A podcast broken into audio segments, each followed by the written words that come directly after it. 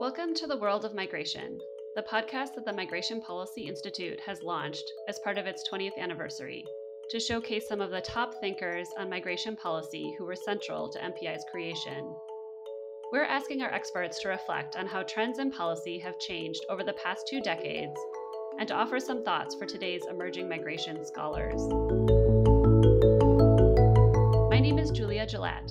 I'm a senior policy analyst with MPI's U.S. Immigration Policy Program, and I'm delighted to speak today with Michael Fix, who has been foundational to MPI's existence in a number of roles. Michael came to MPI from the Urban Institute, where he was the Director of Immigration Studies. In his time at MPI, he co-founded its National Center on Immigrant Integration Policy, and later assumed positions as Senior Vice President, Director of Studies, and CEO before becoming President. Today, Michael is a senior fellow and is doing some really field-leading work on the fuller integration of immigrants into the labor market. Michael leads MPI's work on ways to clear long-standing barriers to the recognition of immigrants' academic and professional credentials, as well as to find ways to boost educational enrollment and attainment for immigrants and their children. It's an important area of research, not just to improve the lives and livelihoods of immigrant-led families, but for the broader society, as we all benefit when people are able to fully utilize their skills. This makes him the perfect person to tackle our subject today, leveraging the benefits that immigration can bring. Michael, thank you very much for coming on the podcast. I'm delighted, Julia. Thank you for hosting it so well. Of course. So to launch into the questions, one question that often surfaces in immigration policy debates is whether immigration is a net positive for the U.S. or a net negative. Sometimes this is debated openly, and sometimes these are just assumptions that are implicit in the way that people talk about immigration or the recommendations that they make. Based on your years of studying this issue, where do you come out on the positives and negatives of immigration, and what research and data lead you to your conclusions? Well, Julia, that's a tough question, but let me tell you where I come out when I think about the positives and the negatives of immigration. Is on balance, I would have to say I come out on the positive side, and here's why. I think the case here for immigration is supported by a number of recent, if you will, macro trends. Let's start with the demographics. Population decline, we've had the second slowest growth rate over the past decade in American history. We don't just have a smaller population in the United States, we have an older population, and one that's going to create labor force needs at all skill levels. Pew and other researchers have tell us that immigrants will be the source of virtually all new growth in the labor market through 2030, and while it may be transitory, it hasn't been very transitory. The U.S. now has more unfilled jobs than at any point in the Labor Department's history of documenting them. This is true before COVID, and it's certainly true now, and it's a challenge that's only deepened with the great, what they call the Great Resignation. And they point to the fact, all these things point to the fact that I think on balance, this is an MPI mantra, if you will, that managed immigration has been and will be a plus for developed industrialized economies like the United States, especially those that are facing population decline. If you will permit me, I'll go a little bit further and discuss some of the evidence for the fact that immigration is a net positive. And let me start here with a couple of reports from the National Academy of Sciences that Julia, you and I are fond of because we were each involved in these two reports, which came out in 2016. One on immigrant integration in American society provides evidence, I think, that immigrants are continuing to integrate successfully in the United States and to make contributions to the economy and to the culture. The study, which was led by the chair of the sociology department at Harvard, Mary Waters, found that immigrants from all sending regions make significant, here's the key, generational progress in terms of education, in terms of wages, in terms of their occupational status, whether they're in a lower middle skill job. All this despite the fact that, the United States has never had much of a targeted immigrant integration program, unlike some European countries. Now, some groups progress faster than others, but all gained.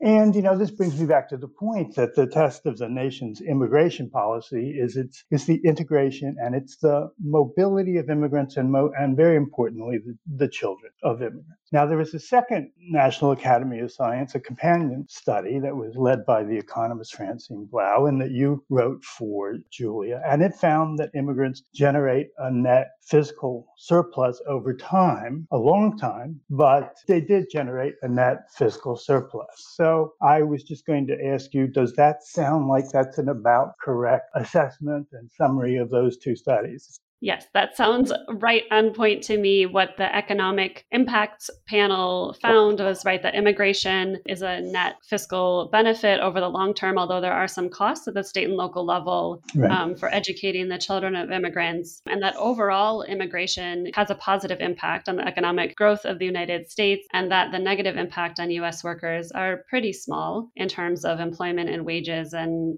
tend to affect the least educated U.S. workers and especially previous cohorts of immigrants. So there are winners and losers in immigration, but most Americans and are winners, and overall the country as a whole benefits from immigration. So this really, I guess, brings us to that question of management that you mentioned. There are a lot of positives to immigration. There can be on the margins some downsides. What can policymakers do to maximize those benefits and to minimize the downsides of immigration?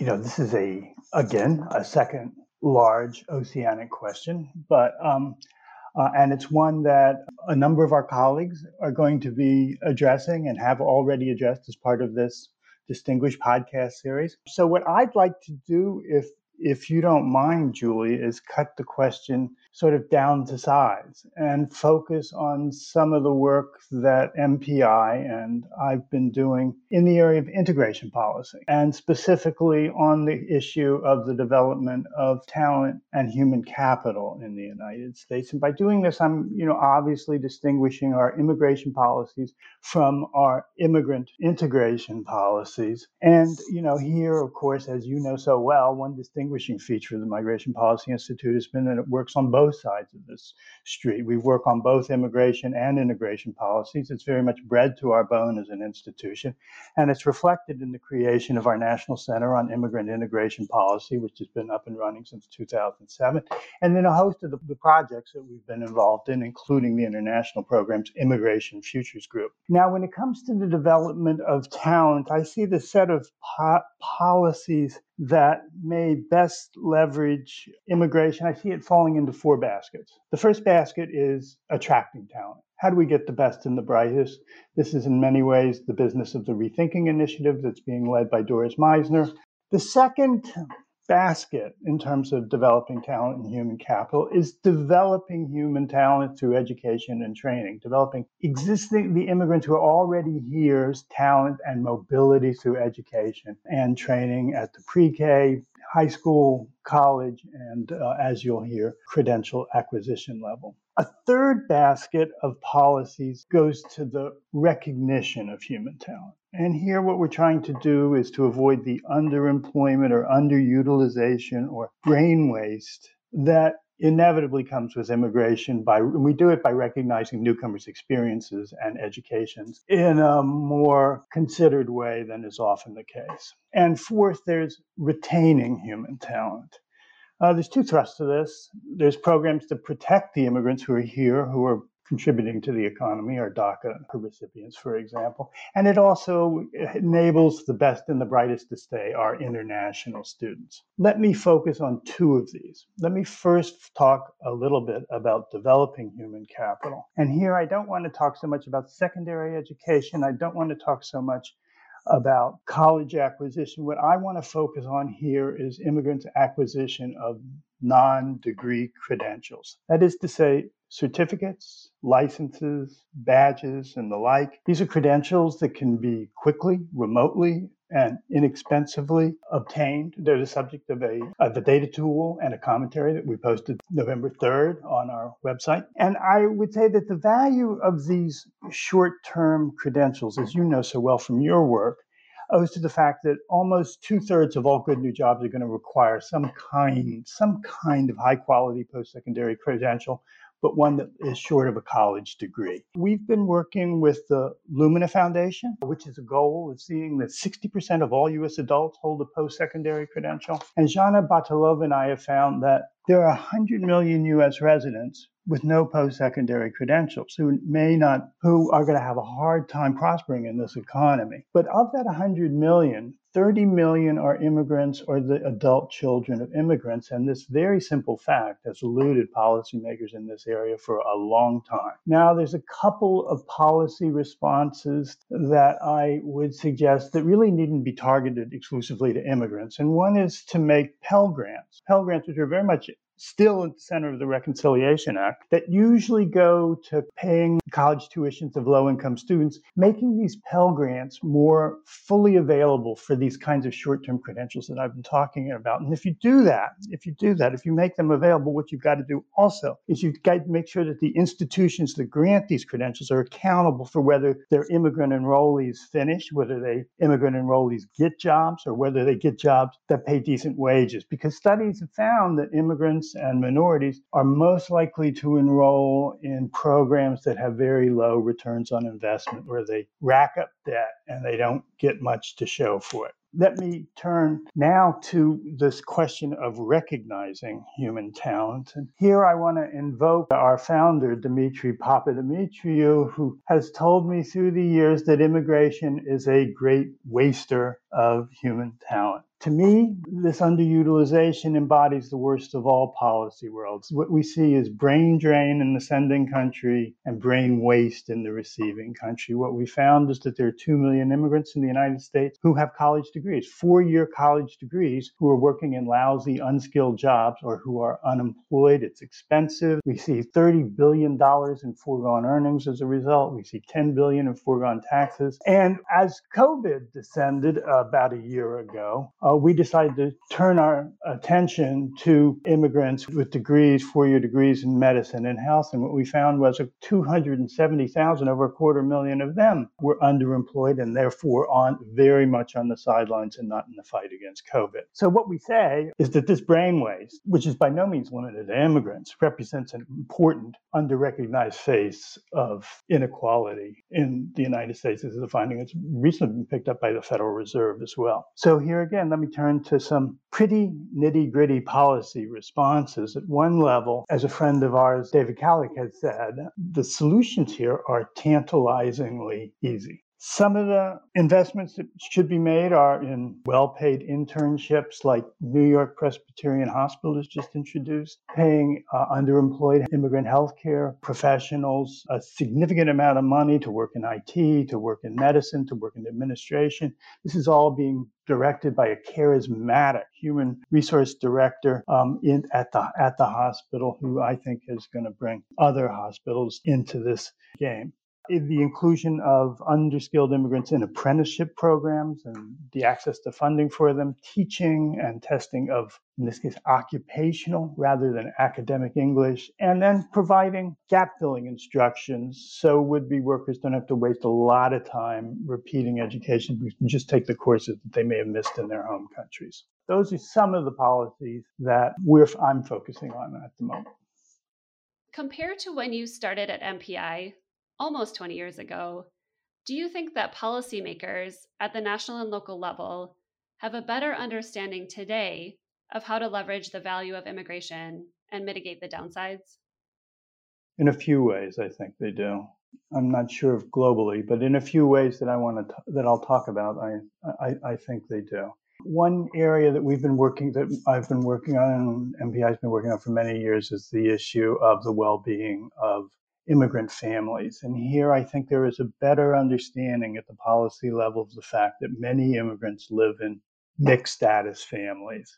Many of them are low income, and a lot of the members are, especially citizen children, the members of the family have quite different claims on the state, specifically on health programs, on welfare programs, and on education benefits. Do the policymakers get it? I would say they're beginning to get it. You see it most recently in the stimulus program that responded to the pandemic, and the programs that initially barred all family members families where there was any unauthorized immigrant from stimulus checks. I mean, you've worked on this yourself. You may many of these discoveries.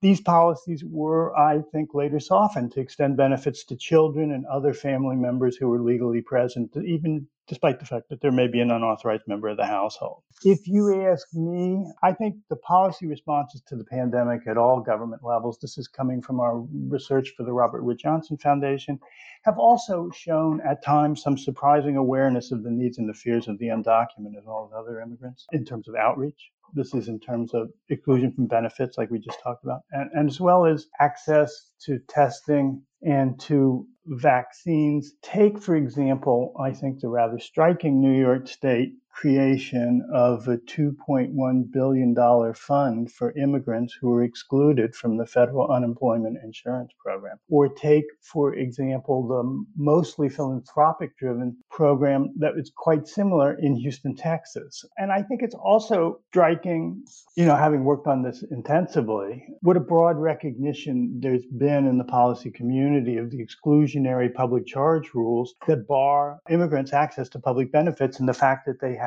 such wide potential chilling effects. And I think this is reflected in the fact that the regulation promulgated by the Department of Homeland Security received more than 260,000 comments, many of them from state and local governments. I thought that showed a wide awareness. And then finally, a topic that I explored several years ago and that our National Center on Immigrant Integration Policy has worked on intensively, which is the insertion and the retention of accountability standards for English language learners in elementary and secondary education. This was jump-started in 1990 by the Carnegie Commission on Title I that our senior fellow Delia Pompa was a member of and that our non-resident fellow Kenji Hakuta was a member of. And it's been carried through the No Child Left Behind Act, the controversial No Child Left Behind Act, and its successor, the Every Student Succeeds Act.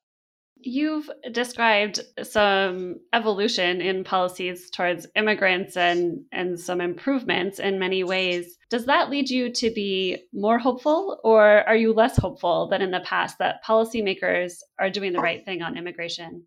Well, both. In some sense, I'm less hopeful. It's obvious, but it's hard to look at the absence of any meaningful federal immigration legislation since 1990. When I was doing immigration policy, and to think forward about the worrying prospects for reform over the next few years. I'm not sure what this morning, yesterday's election in Virginia will mean. And these, in my predictions, are obviously subject to change depending on the Senate parliamentarian and reconciliation and whether immigration provisions will find their way into reconciliation, which I think is still up in the air. So on balance, I'm a little less hopeful in terms of federal legislation.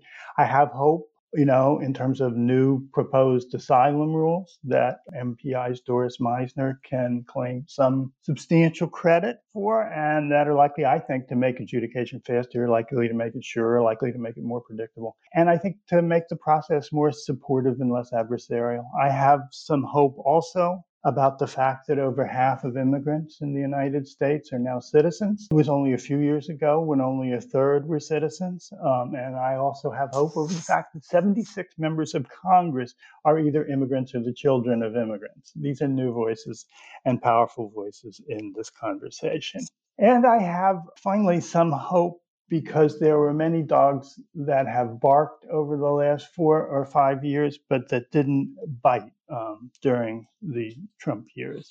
Birthright citizenship was not eliminated. It's a key building block of successful immigrant integration, to my mind, that my research has examined. The rollback of public charge that MPI showed was keeping immigrant families away from the kind of health and nutrition benefits that are critical to child development, I thought was important, but watch out. It's back before the Supreme Court. We'll see. The retention of diversity visas, which help build, I think, a skilled workforce and promote, as they say, diversity within the country and the society and have promoted new and important highly educated flows from, say, Africa, I think are critical. And I was struck by the brave resistance of Census Bureau workers to being asked to test the legal status of people on the census. So in each of those, I find some substantial hope.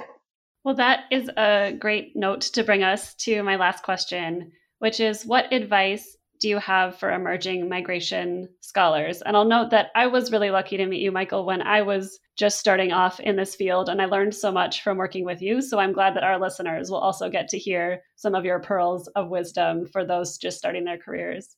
Well, yes. Just so the listener knows, Julia worked with us after leaving Carleton College, and then she left us to get a PhD from Princeton in sociology and demography, and then she worked at the Urban Institute, and we're lucky, so lucky to have her at MPI as a senior policy associate. Here's the most helpful advice I can give you, which is apply for MPI's internship program that you, Julia, are running so ably at MPI. Our internship program has been fantastic in terms of staffing, in terms of our own staff and our own abilities and capacity at MPI, but we've also been able to place people throughout the field. Our diaspora is wide and it is growing. I think if I could reference you again, I think if I'm talking, you know, in terms of emerging migration scholars, I think the path you took where you developed really strong quantitative skills in economics and in statistics while alongside your deepening knowledge of the intricacies of immigration is really the key to being a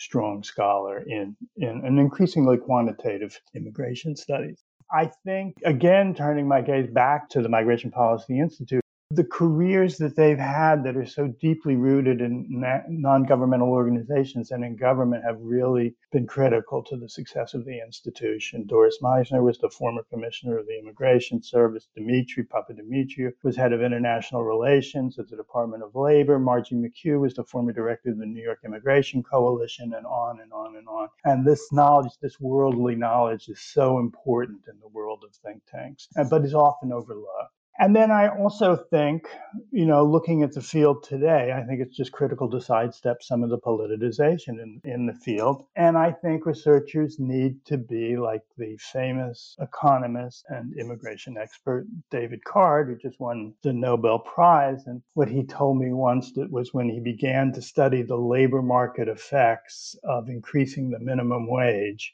which he found were not large, he had totally no idea where the research was going to go. He was totally agnostic as to where it would end up. And I think more research that starts and ends from those premises is critical. And then my final point is to the maxim to go there.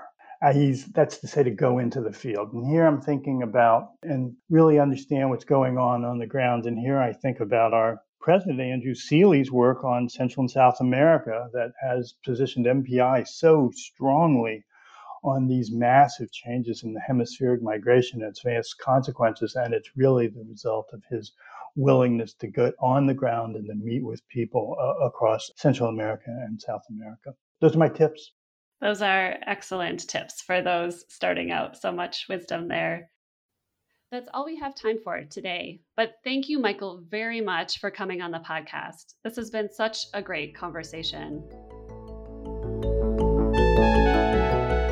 Michael Fix is a senior fellow at the Migration Policy Institute, where he leads its work on global talent.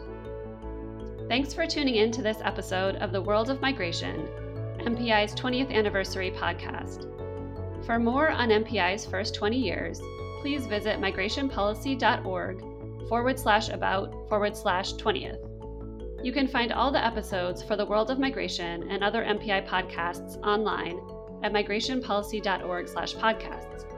Or you can find us wherever you get your podcasts. Just search for World of Migration. And please give us a review while you're there. The episode was produced by Michelle Middlestadt and Yusuf Hamid and made possible through the assistance of Lisa Dixon. Our music is a song called Geographer by Bright Idea. My name is Julia Gillette. Thanks again for listening.